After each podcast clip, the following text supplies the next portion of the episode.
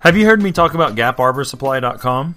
That's not much of a surprise because, well, first off, they're one of my sponsors. But do you know how they became one of my sponsors? You might think they called me up and said, hey, we'll pay you to put our name on your podcast or website or whatnot. Well, that's not how it happened at all. I actually found out about GapArborSupply.com through some of the climbers that I follow on Instagram.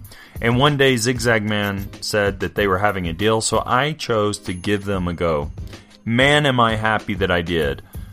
I bought from them and was super impressed with their customer service, the pricing, and all the benefits you get from the other companies out there, really. What did I get? Well, I got two day free shipping on orders over $100. I got very competitive pricing. I found that when I called and talked to both Ray and Kyle, they knew exactly what I was looking for they understood terms that were common in the industry, and on top of all of that, they had experience from talking to local climbers about what it was that was working, wasn't working, what might fit my style, and what might not. They understand small tree service companies as well as large ones. So, if you're looking for a supplier that understands you and knows how to help you, give GapArborSupply.com a go. If you don't find what you're looking for on their website, don't sweat it. Give them a call. They might have it in store, it just may not be listed yet on their site.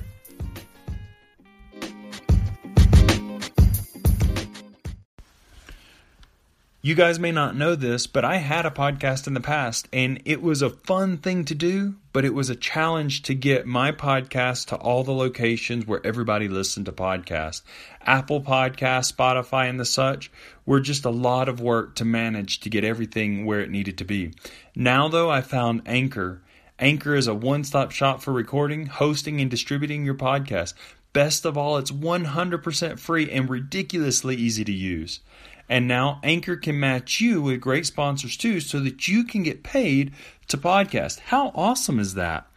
Honestly, I'm really happy to find Anchor again because I love podcasting. I love talking about what I do and sharing with you all the things that I like to do as well. So if you're interested in starting a podcast like I am, go to anchor.fm slash start. That's anchor.fm slash start and join today for your free podcast and become part of the community. I can't wait to hear what you put out on anchor.fm slash start.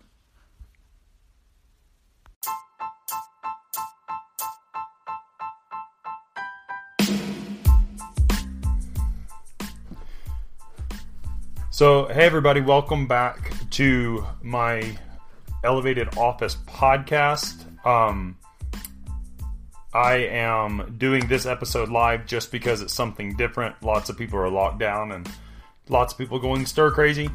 And we have some unique time, so I just figured I'd do something a little bit different. And we would go over some tree rigging, uh, rope handling content for well, everybody really, but really it's going to be a little bit more focused toward the groundies and stuff. So if you're a climber or if you're a bucket operator, don't dismiss this very quickly. Not because I don't think you know a lot of information, you do, but it helps us to be refreshed as climbers to be able to teach really rope handling, right? Because sometimes I was once told, and I believe it wholeheartedly, sometimes we forget what we didn't know so when you're in an industry long enough or around anything, tools or whatever long enough, you tend to be so familiar with them that you can kind of forget what you didn't know. So some of the basic things that we asked questions about or were doubtful about originally, they they are just so ingrained in us. We expect new people to know that, and they don't. So um, I find that to be the case a lot with rigging certain super basic things um, climbers expect a guy on the ropes to do, and then all of a sudden uh, they make a mistake and he gets really upset, but he never explained to them what was required of them or basic things that seem like they should have known, but because they've never maybe been around the industry or whatnot, that they, they just had no idea about. So, um, that's uh, hey Robert Poe. Good. I'm glad to know that you guys are still working. So I'm, I'm still working a little bit too. Um, this episode will have interruptions where I'm responding to the live guys on Instagram. Um, I appreciate everybody coming over and staying and watching. Um, please share this with others. Uh, if you can share it with groups or whatnot, that would be good as well. And I'll try to answer any questions that might come up as as this goes on. Um, so as we continue to go over this topic, I would like to first off make it mention or make mention that Martin or um, Treeman 0311 is the one who mentioned this topic to me, said that it would be a good topic for the podcast. So thank you, Martin. I agree with you. It is. There's so many topics I could cover that sometimes it gets hard to know what to cover for you guys, and that can be a challenge. So when you guys make recommendations, it really, really helps me out.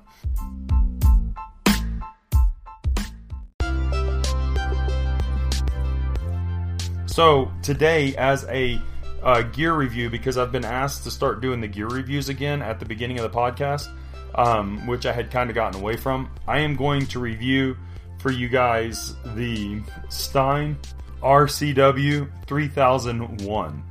Okay, and this is with the winch. It's the bollard and the winch assembly together. I just got this thing. Uh, so, in all fairness, this is definitely a step down from like a Harken winch or a GRCS or something like that that have these really expensive internal bollard winches. Those things are super expensive. They're very difficult to uh, to justify the price when you're getting started. And some, a lot of companies do have them, but a lot of companies do not. So, um, in my case, it was hard to to justify that that cost of what is it like twenty five hundred dollars or something for a GRCS or a Harken winch or one of those.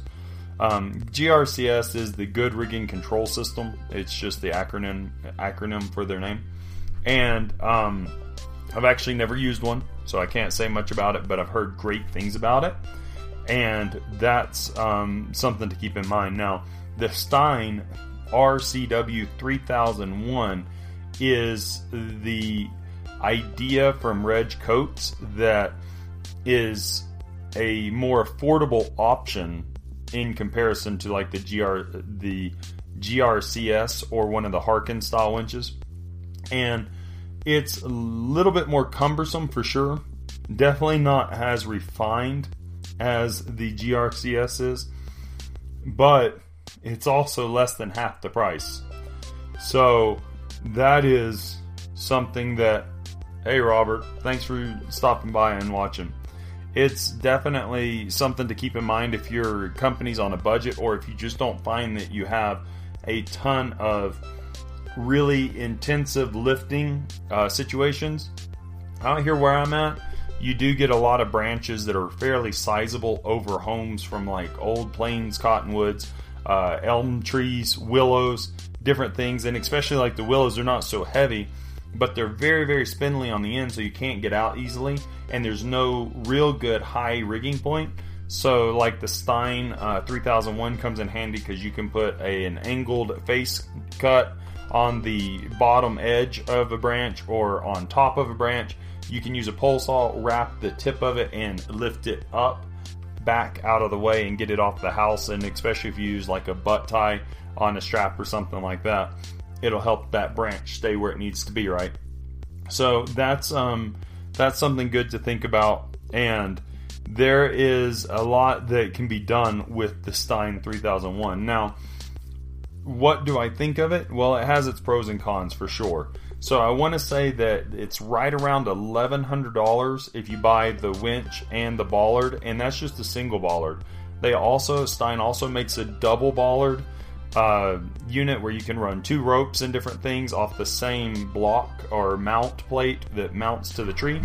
And that's helpful, but the fact of the matter is is that all of these winch styles whether it's a grcs or the stein or one of the other ones they're very heavy it's kind of hard to set up by yourself, so know that. It's basically going to be a mandatory two person system. Can you do it by yourself? Yes, you can.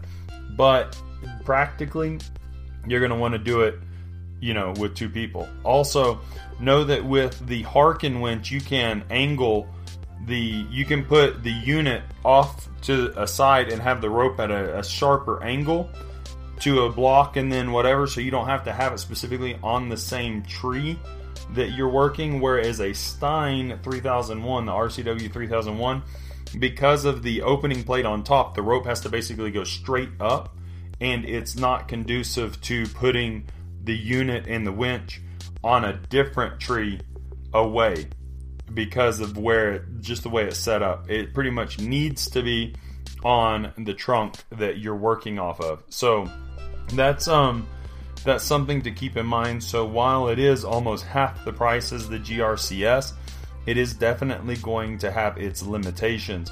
The other thing is is that a Harken winch or a GRCS, you can do the crank and as long as the rope can stay stable on the bollard, then you can basically keep doing the rope. The problem with the Stein in comparison, or the con to that, is that the Stein has a strap that goes up. Hi, Taylor, or Tyler, sorry, man. Thanks for stopping by and checking out what's going on. Um, but you can, you have to put a Prusik cord in the strap from the 3001 winch and push it up as high as you can, basically crank it down, and then you have to lock off the rope on the bollard on the Stein RCW 3001, and then you have to push the Prusik back up, and then you have to crank it back down.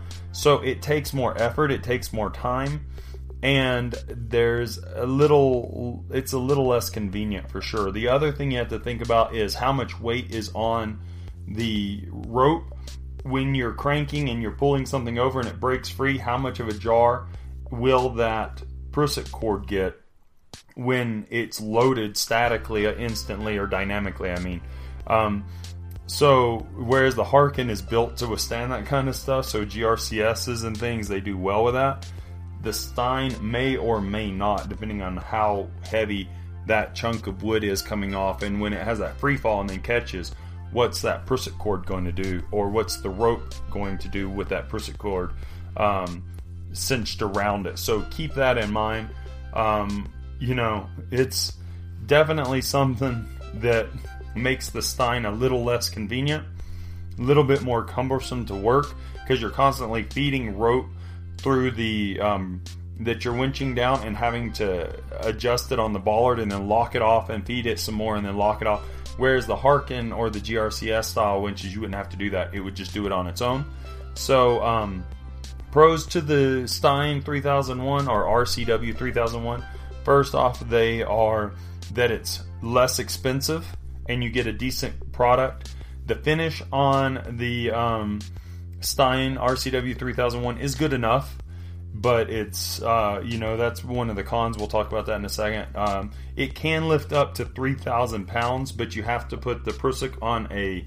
Um, a little micro pulley, like maybe a DMM, a Pinto or something, and hook it off to get to 3,000 pounds. If not, it's only 1,500 pounds approximately.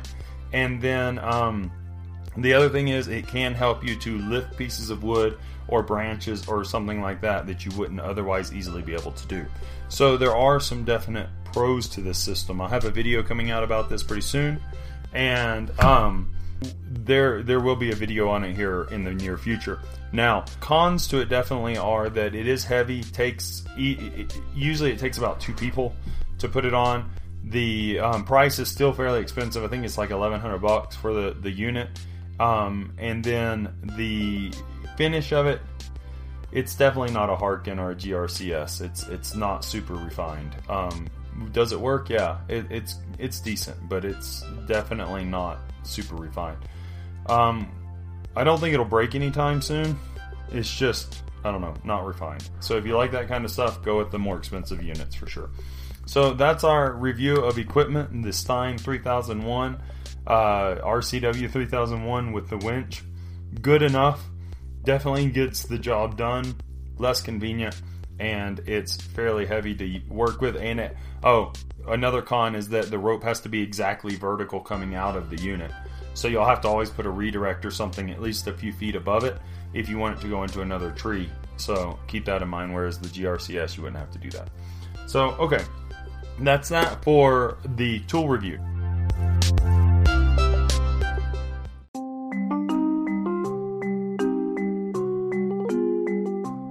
Now, let's get into rope handling for groundies, groundsmen, groundspeople, whatever you want to call it. Um, I've got a list of things that Martin or Treeman 0311 and I spoke about, and we're going to go over some of those. And one of them for sure is that there needs to be some basic understanding from the side of the grounds person. So,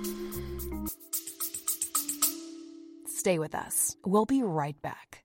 You love listening to podcasts, but have you ever thought about starting your own podcast? Maybe you want to build a brand, grow your business, or are looking for an excuse to talk about your favorite hobby. Whatever your reason for making a podcast, Buzzsprout is the place to start. Since 2009, Buzzsprout has helped over 300,000 people launch their own podcasts. Buzzsprout walks you step by step through the whole process and will give you powerful tools to start, grow, and monetize your podcast. Ready to get started? Click the link in the show notes to get our free step by step guide to starting your podcast today. Um, I, I think in small tree service companies, it's a tendency to try to push any groundsman you have into the position. And I understand why. It's hard to find employees sometimes, or maybe you can't afford to have multiple groundsmen as your employees. Problem with that is, not all people are qualified in their abilities to be rope handlers or rigging, you know, rope rigging techs, in my opinion.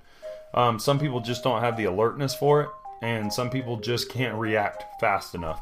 So that's something to do is to first off before you even put a person in that position, make sure that they have some kind of qualifications that prove they can be a quality rope handler, right?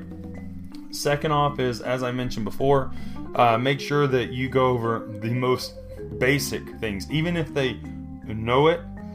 Go over it with them before you start dropping pieces while they're managing the rope. So, um, what do grounds people really need to kind of consider? Well, they need to learn how to read the climber or the bucket operator for sure, and they need to learn how to pre think what they're going to experience. So, can they kind of foretell what the climber is going to rig, tie, and do next? Or are they always like five steps behind the climber?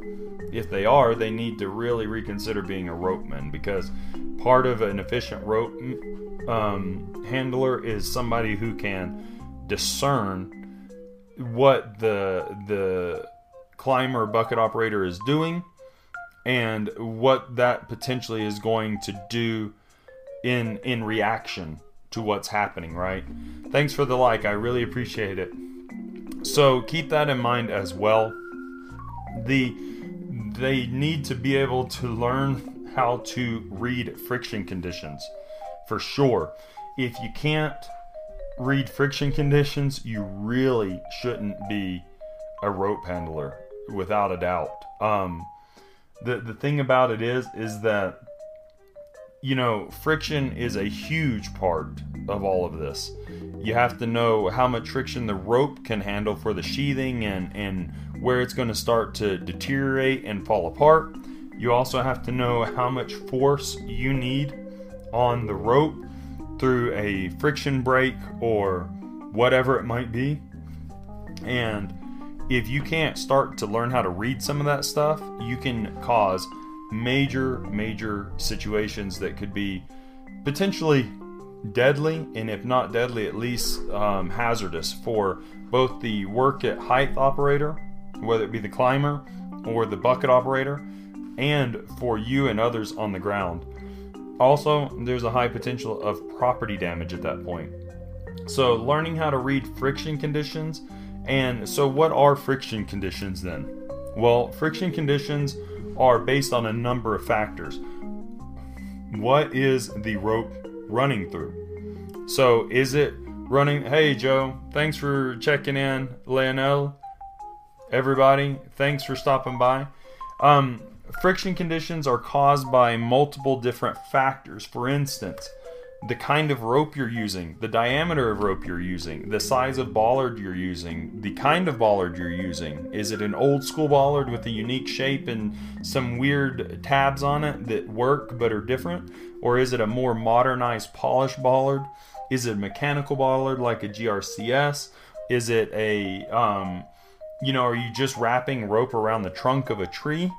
Uh, there's all kinds of things that cause friction. What kind of crotching are you using? Are you using um, real, like, natural crotches? Or are you using false crotches? And then also with that, what is the breakover radius approximately of the crotch? What kind of bark does it have? What kind of tree is it? Um, you know, there is it a very narrow, tight crotch, or is it really open and kind of wide? And you know, that all of that plays into friction, right? So there are ways to make it more feasible for the groundsman to learn and understand how the the rope is controlled. Thanks, Joe. I really appreciate it, man. I, I appreciate your support a lot. Um, and there's all kinds of things that the climber and professional, the experienced person, can do to help them. And um, we'll talk about that a little bit later in this episode. But they the rope handler needs to know how to read approximate fr- frictions of what's in the system. So, um, how many wraps do they need? How many wraps do they not need? Because all of that can really make a precarious situation if not handled right. So that's something to think about. Um, we mentioned the kind of rope you use. So what's the structure of the rope? Is it a really tight woven, um, kind of slick in the hand, hard, di- you know, static rope, or is it more dynamic? Does it have um, a little bit softer feel in the hand? Does it flatten out easier? Does it have more friction in in situations? Does it pick real bad? Which I mean, you probably shouldn't be using as a rigging rope anyway. But if it's a one-time drop, for instance, and that's the only rope you have, do they know how to read what's going on with this stuff? I mean, granted, let, let's face it, all of us would love to say that we only use the approved and best equipment for the rigging that we did every time we've ever rigged in our life. But would we be honest in saying that? Most likely not. There's been some situation where you thought you probably didn't need your rigging. Maybe you didn't even bring rigging equipment, and all you have is an old climb line and you're throwing it. But can your rope handler really read what you're about to do and how that's going to affect what he's got to do on the ground? So they need to understand how ropes and their structures affect what they're about to do. Um, do they know how to like flake rope or snake rope or coil rope in a way that keeps it from tangling too bad? Or are they very uncareful with their rope? Um, once again, if they can't organize rope, they probably shouldn't be your rope handler and your your rigging guy. I mean, that just you're setting. If, if they fail because of their lack of ability, and you know they have that lack of ability, you're the one that failed, not them, because you should have never let them be in that position to begin with. That's part of your responsibility as a professional. Um, I've worked with climbers and I've seen small company operators who knew they had a guy that was not qualified and they put him on the ropes and something goes wrong and then they want to blame him. Honestly, it's not his fault. It's the owner's fault. It's your fault. You knew he didn't have those qualifications and yet you still chose to use him. That's your bad. So don't blame them for that when you know they don't have the qualifications for that. So, once again, can they do what they need to? And if they can't, you don't need them rigging.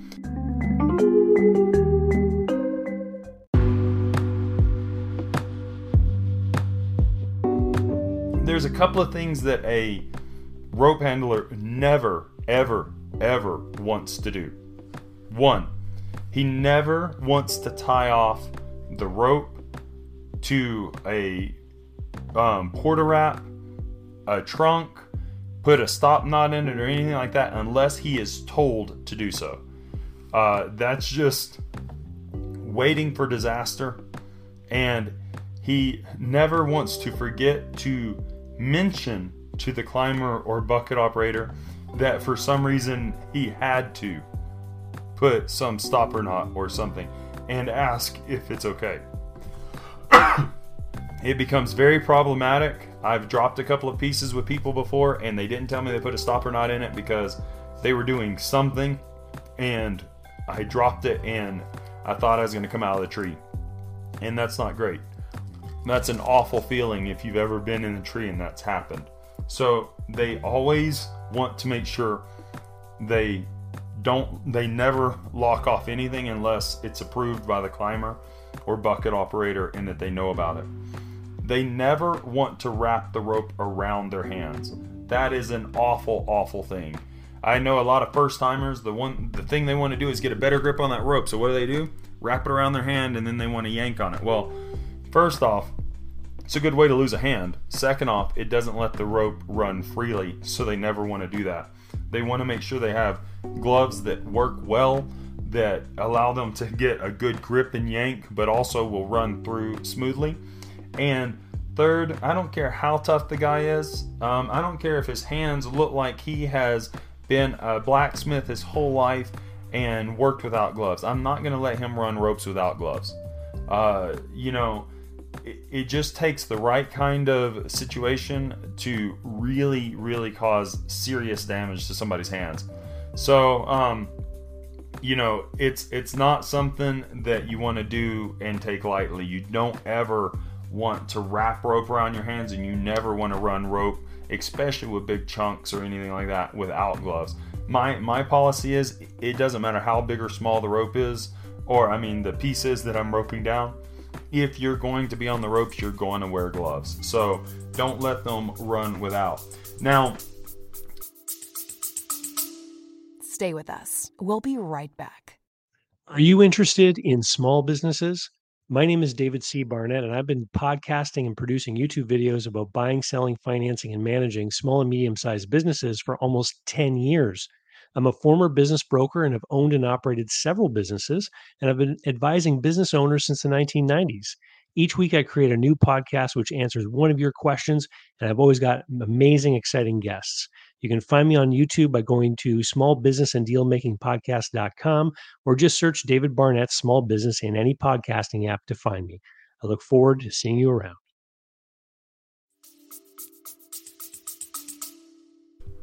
here's a don't for the climbers and the bucket operators out there. So part of this whole thing is that bucket operators and um, the climbers, you guys, we have a huge responsibility to make sure that they're prepared for what we're doing as rope handlers. So if they are new, we don't want to overload them. We don't want to be taking a four foot you know, diameter stub that's 20 foot long or 15 foot long or 10 foot long and chunking it at them. I don't care how pressured you are in your work. Um, it only takes one injury, one major accident, and one death to lose all the profit you thought you were making up by trying to push big chunks on somebody who doesn't know what they're doing. So it's your responsibility to make sure that you are uh, sending them pieces that they can manage and get them used to the system you have set up. If it's ever changing, well, you might just have to take smaller pieces the whole time. Like if you're doing a lot of natural crotch rigging all over a tree, it's going to start changing every time the crotch diameter changes or the how narrow it is or wide it is starts to change. Um, the angles, all that kind of stuff. So don't be just lobbing huge chunks of wood at them without them being prepared for it, okay? Also, um, if you get them up to speed with certain things, don't instantly throw in some dynamic change that they're not expecting, especially when they're starting out, because that can really throw them off. So, you, as the professional, have to understand what's within reasonable limits for them. So, don't don't just expect them to pick up the slack on everything. Um, I've, I've seen a few guys manage the wood that came down, but they ended up pulling their back or something because something was thrown at them. They didn't have the experience. They didn't put an extra wrap on. They had been running it with one wrap or half a wrap like the whole morning. And then they throw off a big chunk, and all of a sudden it really yanks on them and it can mess them up.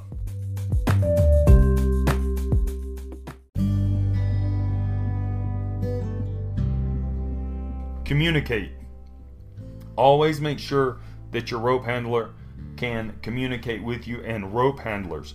Make sure that you're communicating with whoever's at height, bucket operator or climber. Make sure that you have regular communication with them and that you can hear them, you understand. Don't if you miss hear something, you're not quite sure you caught it, don't just play it off like you got it. Make sure you ask again, even if it irritates them. And it does irritate sometimes. Like sometimes I'm in awkward positions up there in the tree. Awkward, awkward positions. And all I want to do is get this branch off or this stub off or whatever. And I've already said it. And I feel like you should have heard it. And then you didn't hear it. And you asked me again. It can be irritating. I'm, I'm uncomfortable. My hips hurt. My legs hurt. I, my arms are fatiguing. Whatever. Um, but do not, do not let that irritated voice stop you from asking what it is that you need to know to be safe.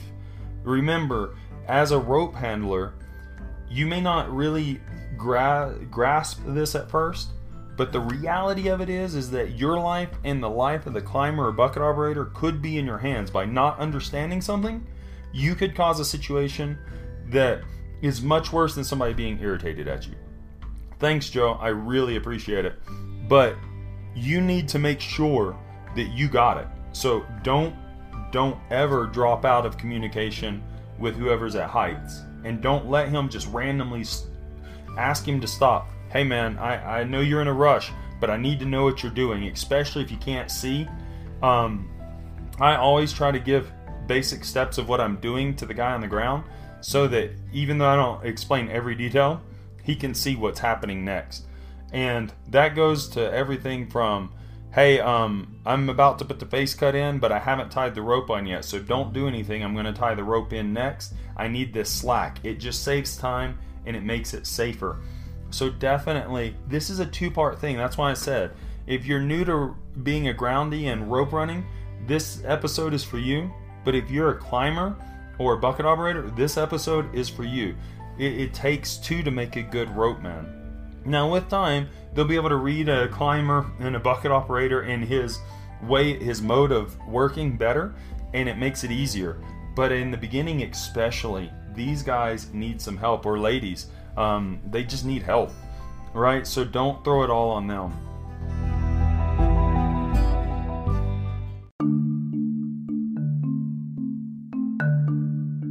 Also, so there's natural crotching, pulleys, rings. Um, you know, in in small rigging, there's carabiners that some people use. Um, I'm not saying whether that's right or wrong. There's rigging rings. There's large blocks. There there are small micro pulleys and, and rigging pulleys and stuff. So all of those are out there for a reason, right? If you're if you're doing huge ponderosa pines or Douglas firs and you're in the Pacific Northwest, most likely you're not going to be rigging chunks of that tree down on a micro pulley. Or at least I would hope not. However, the thing of it is, is that um, a lot of us do certain kinds of trees as a regular basis. So maybe you work a lot on ponderosa pines, and maybe you're using a four inch block regularly, or whatever it might be, two inch block or whatever. Um, the more you can use a consistent system, the better you're going to be training your rope handler. Uh, if you use the same kind of block, even if you have to replace them, but you buy the same brand, the same sheave size, everything, uh, if you use the same kind of rope, the same uh, Port-A-Wrap or whatever friction device you're going to use, that helps them become familiar and they can read situations faster and better more fluidly and it keeps you safe and it keeps them safe. Once again, we all have to swap out things. So you have to figure out what works best for you and your company. Is it rings? It might be. Um, we're not going to really get into rings in this episode. There, there's a whole lot of nuance about rings versus pulleys and things. But just know the more consistent you can keep your rigging system, the better it is for those who are going to be rigging for you. So um, keep that in mind.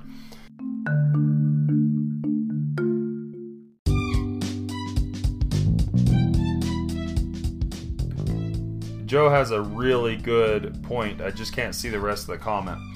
He's saying that the perception of the tree worker is that they don't need to be professional because it's labor job. But that's that's totally not true. Hey Joe, can you put the second half of that comment in another comment? I just can't read. I can't get it to open for some reason and I'd like to see what else you had to say. This is a profession, guys, and it should be treated as a profession. Um, so, I guess maybe real quick, what I want to say is that I don't come from just the tree world with rigging. I used to install signs and do stuff from crane rigging, and that's a whole different level. 90 foot, 100 foot installs of like 60 foot wide uh, um, steel and aluminum cabinets with lighting in them that you're trying to manage out of like a crane and two bucket trucks. And rigging is a huge deal with that. Not that rigging isn't a big deal with trees, it is but it's treated more professionally for some reason in in those work at height quote unquote work at height professions versus the tree work side it's a whole bunch of guys that have just kind of picked up a chainsaw is the perception but that's not what it should be professionalism is a huge factor in this and that includes being able to read friction and your your variances being able to understand dynamic loads of geometry and uh, swings and arches and all these kinds of things. So get that into your head as a professional, right? It really can mean the difference between life and death or keeping your business running or not. And the the whole rigging pulley versus ring and all that they all have their place. Just make sure that where possible you keep it a basic system that's consistent and you teach your rope handler to watch how the rope is routed.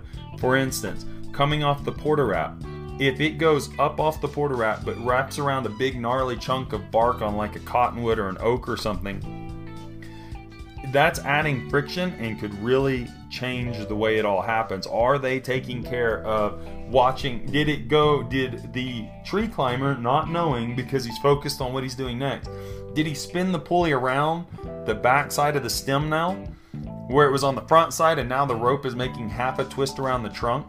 That's adding extra friction that they need to say, hey, wait, you know, do you want that? Because if so, I've got to adjust my wraps or whatever. So, um, yeah, so Joe says we need to value ourselves and show the customer and the arborist or and other arborists with safety and communication, and he's right. Um, you know, I, and I'll tell you, I get a lot of business because of the safety that I take in in my work. People say I'll pay extra for you because I you have a reputation of being extra cautious. Um, so I take more time to do the work, but I charge more money to do the work, and I still get work because customers feel confident with you when you're able to do that and when you show a concern for it. So, Joe, you're totally right thanks for adding to this um, conversation for sure. And um, I don't mean to just keep on rushing on, but it's a lot of info and I don't want to take up everybody's whole night. So um, definitely make sure that they're watching the route of the rope to make it better. The size of bollard for a friction brake changes everything. Um, so make sure that you're not just throwing different things at them quickly. Don't just randomly throw in like a micro or a mini Port-A-Wrap when they've been using a large Port-A-Wrap the whole time and you want them to take the same size chunks. It, it maybe it'll handle it. Maybe the system won't fail but will they fail? They could. So discuss it. Start off slow when these changes are made smaller pieces and work up from there helping them to really have the ability to get the feel of the ropes and work it out and be positive about how they feel with the ropes and everything in hand. So definitely don't just um, throw it out and, and, make this huge change like going from pulleys to rings all of a sudden and you expect them to to manage the ropes the same way. It just doesn't happen. So think about what you're doing and that how that's going to affect the work that you need to do. If you're going to make significant changes, rope style, um, pulleys versus rings, or vice versa, or different bollard styles for frictions, make sure that you start on a job where you have the time allotted to work with that change and get them comfortable. Maybe even rigging trees that don't potentially need rigging just so they can get familiar with it and you can get familiar with it because it's going to be a balance. How much can you take? How much can they handle? Um, how much adjustment can they make to handle what you take? And how much do you have to adjust how much you're taking for them to handle it? It's it, it really is a two part job here with rigging. So never goes to just one person. Um, so also you want to make sure that you're communicating not only about what you're about to take and what you expect from them as the um, rope handler, but, but the rope handler should have the freedom to speak to you about what they experienced when they took that piece. Was it too much for them? Are they maxed out and it's still too much for them? Well, if that's the case, you need to be dropping smaller pieces or change something in the system. You're the professional once again. If you're in the tree as a climber, you should know potentially how this is theoretically working to a, a pretty good degree. Um, but just make sure that you're working within the constraints of what is possible and what's needed. Um, make sure that you are very slow about reading the tree so that you know exactly what each piece is going to do and how it's going to react as from the climber's perspective and then explain what you expect each piece to do before you cut it to the groundy so that they kind of have an idea. Um, it doesn't have to be a long explanation but at least let them know what you're hoping from it. If you're going to help it if you're going to let it naturally fall or what it might be. It's very very very important that that take place. Um, make sure that everybody that works on the ground is wearing gloves and a helmet. Okay, that's just for me, that's minimal. Work boots as well. If you're not on the site with work boots, gloves, and a helmet, you're not running my ropes for sure. Well, if you don't have work boots and gloves, you're not going to be on the work site at all. And I make all my guys also wear a helmet, so that's just me. But definitely, you're not going to run ropes for me without those three pieces of PPE. Safety glasses, of course, as well. Because um, lots of debris falls from above. They should be wearing safety glasses. So keep that in mind. Also, as a climber or bucket operator,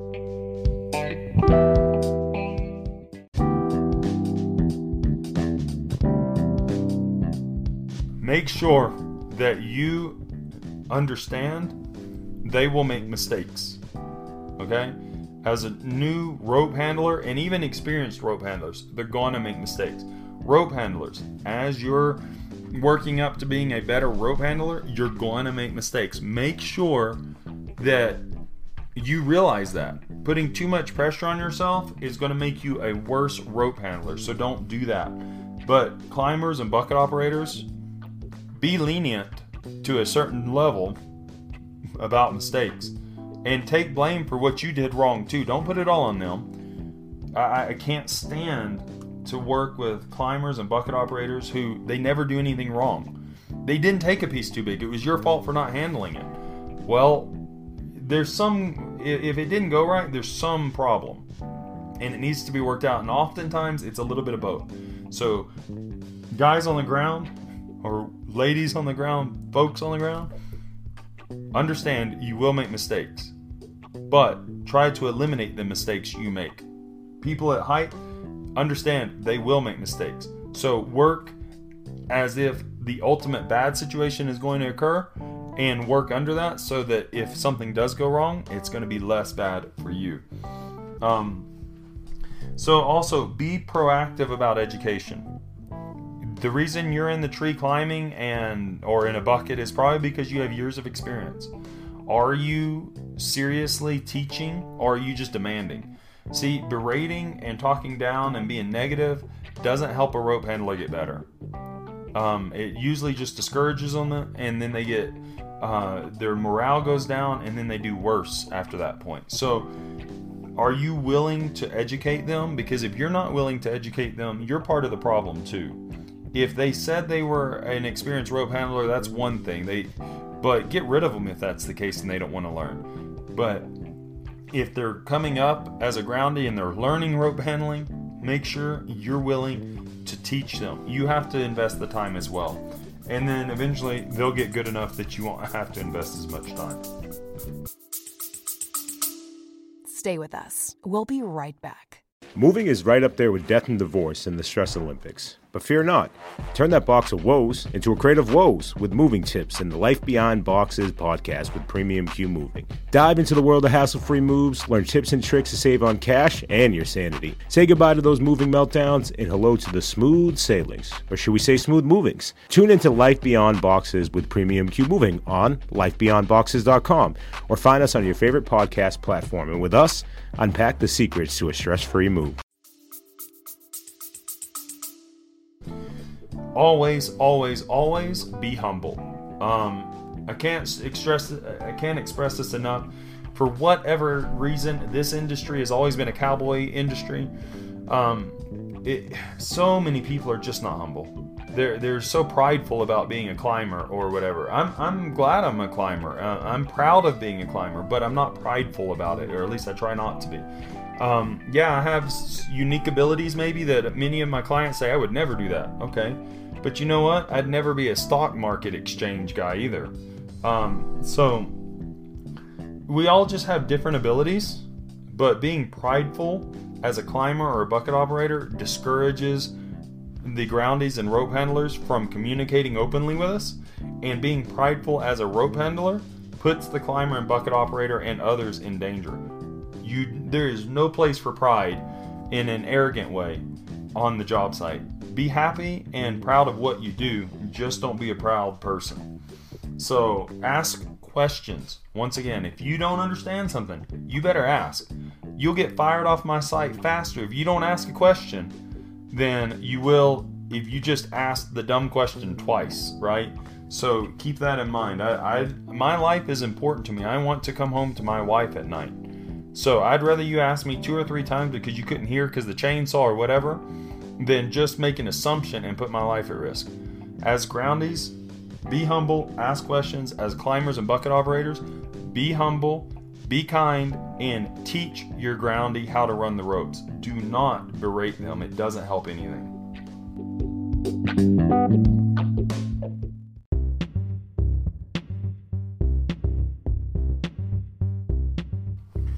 Also, before you even start working with any kind of rigging at all, make sure you know your work zone. Like, legitimately know it. So, a lot of people say, oh, well, it's clear, I know it, it's good. No. Have you walked all the potential areas where pieces might land or where you are stepping and you have to have friction? Like, is there gravel and you're to slide when force is put on that rope from a piece coming down? Is there a um, low lying water runoff in like a three foot wide section of where you're to be managing the rope that if a piece drops and you have to grab it, you could have good solid ground and then you hit this one area, it's just mud, and then you just go? Because that could make you totally lose control of the piece coming down really know your work area. Make sure there's no metal studs or spikes in the ground, there's no leftover concrete from previous construction, no stumps from old trees that have been cut, no loose surfaces like gravel, concrete, or whatever that you might fall on. Um, know where any of the vent pipes for like leach fields and all that kind of stuff are know your work area and make sure there's nothing that the rope is going to potentially get caught on either. That's even like little bush trunks and stubs. The rope can totally get wrapped around that and get jammed, and that's not cool. So make sure that you're not um, just taking for granted because it looks like a clear work zone. Make sure you actually walk to anywhere you potentially might be or your rope might be, and you can see what's going on with it.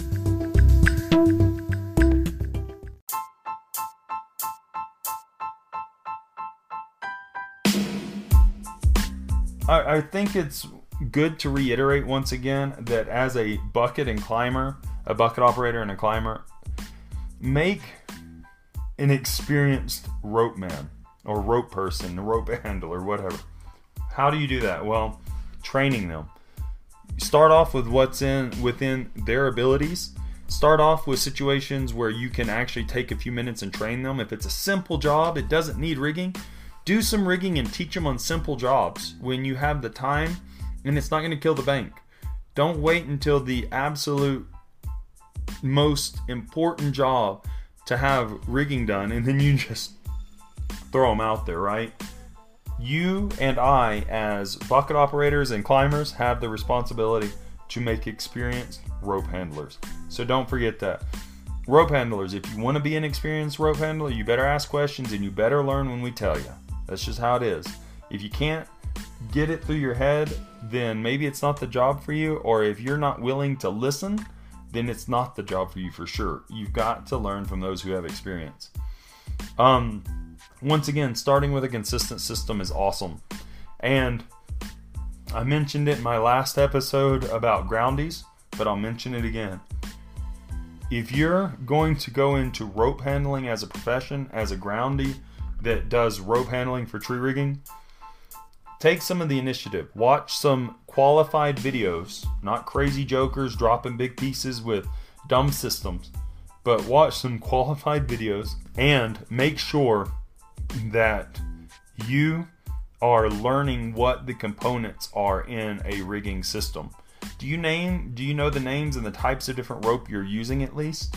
Do you know what kind of components and what their names are, what their load limits, working load limit, maximum break strengths and all that are?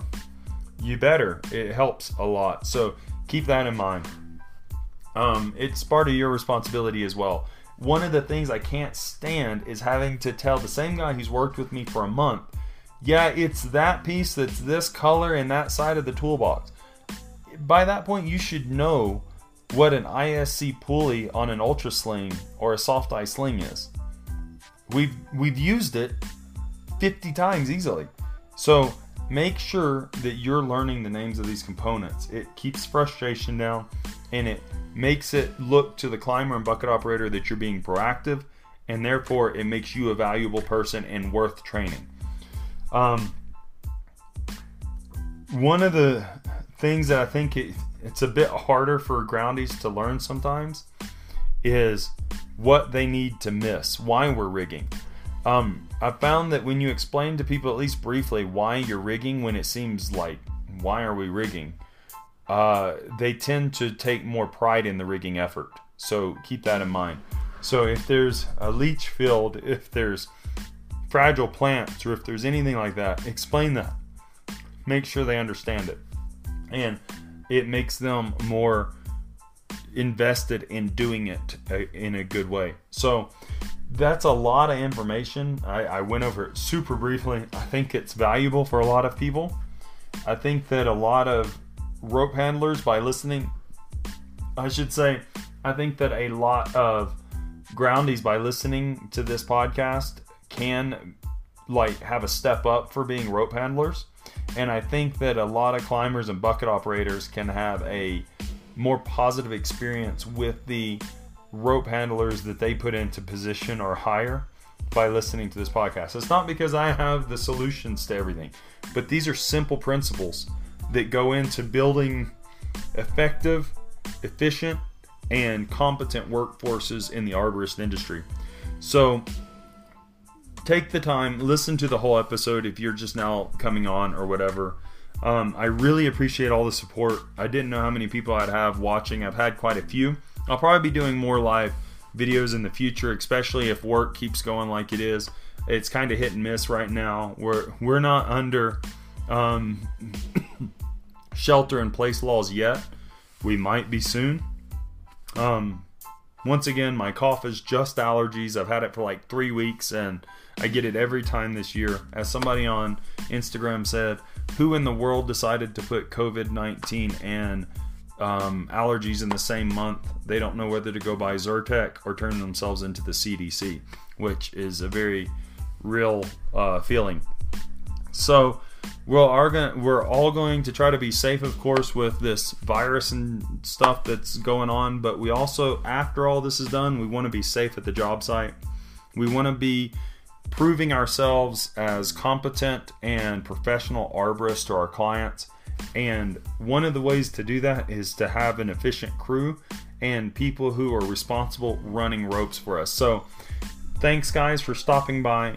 I really appreciate it. If you didn't get the whole episode, you can watch the replay of this video, or you can also down uh, download it from Elevated Office uh, podcast. You can get it on any of your podcast distribution sites or at Anchor.fm.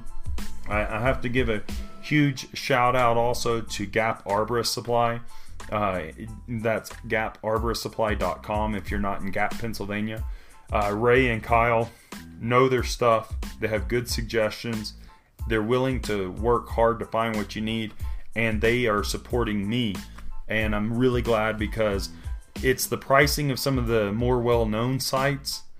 It's the same or better shipping. It's uh, they give you free shipping on any order, free two day on $100 or more, and they have really competitive prices. And it's a small company. If you want to support small business, check out gaparborsupply.com without a doubt. They've been super stellar.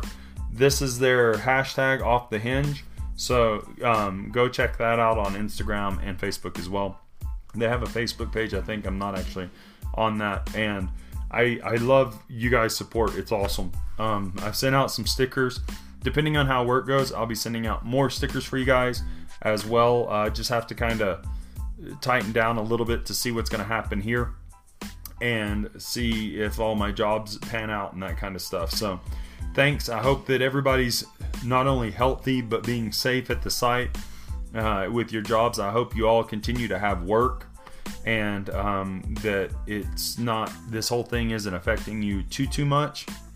Um, I would like to know for those of you out there listening, what is going on with you? Uh, comment and let me know. I'll, I'll probably be putting that in a different podcast because one of the podcasts I'm probably going to do in the near future is about keeping your tree service company profitable and active in these crazy times and see what I can suggest. So, any of your guys' suggestions as to how you're making that happen would be great. I really appreciate it. Makes this podcast so much more lively. I want to thank you all for your comments and for the likes. Please don't forget to smash that like button. Also, if you can, please share this with other groups and other people that you think might find it interesting. So, thanks everybody, and I will see you in the next one.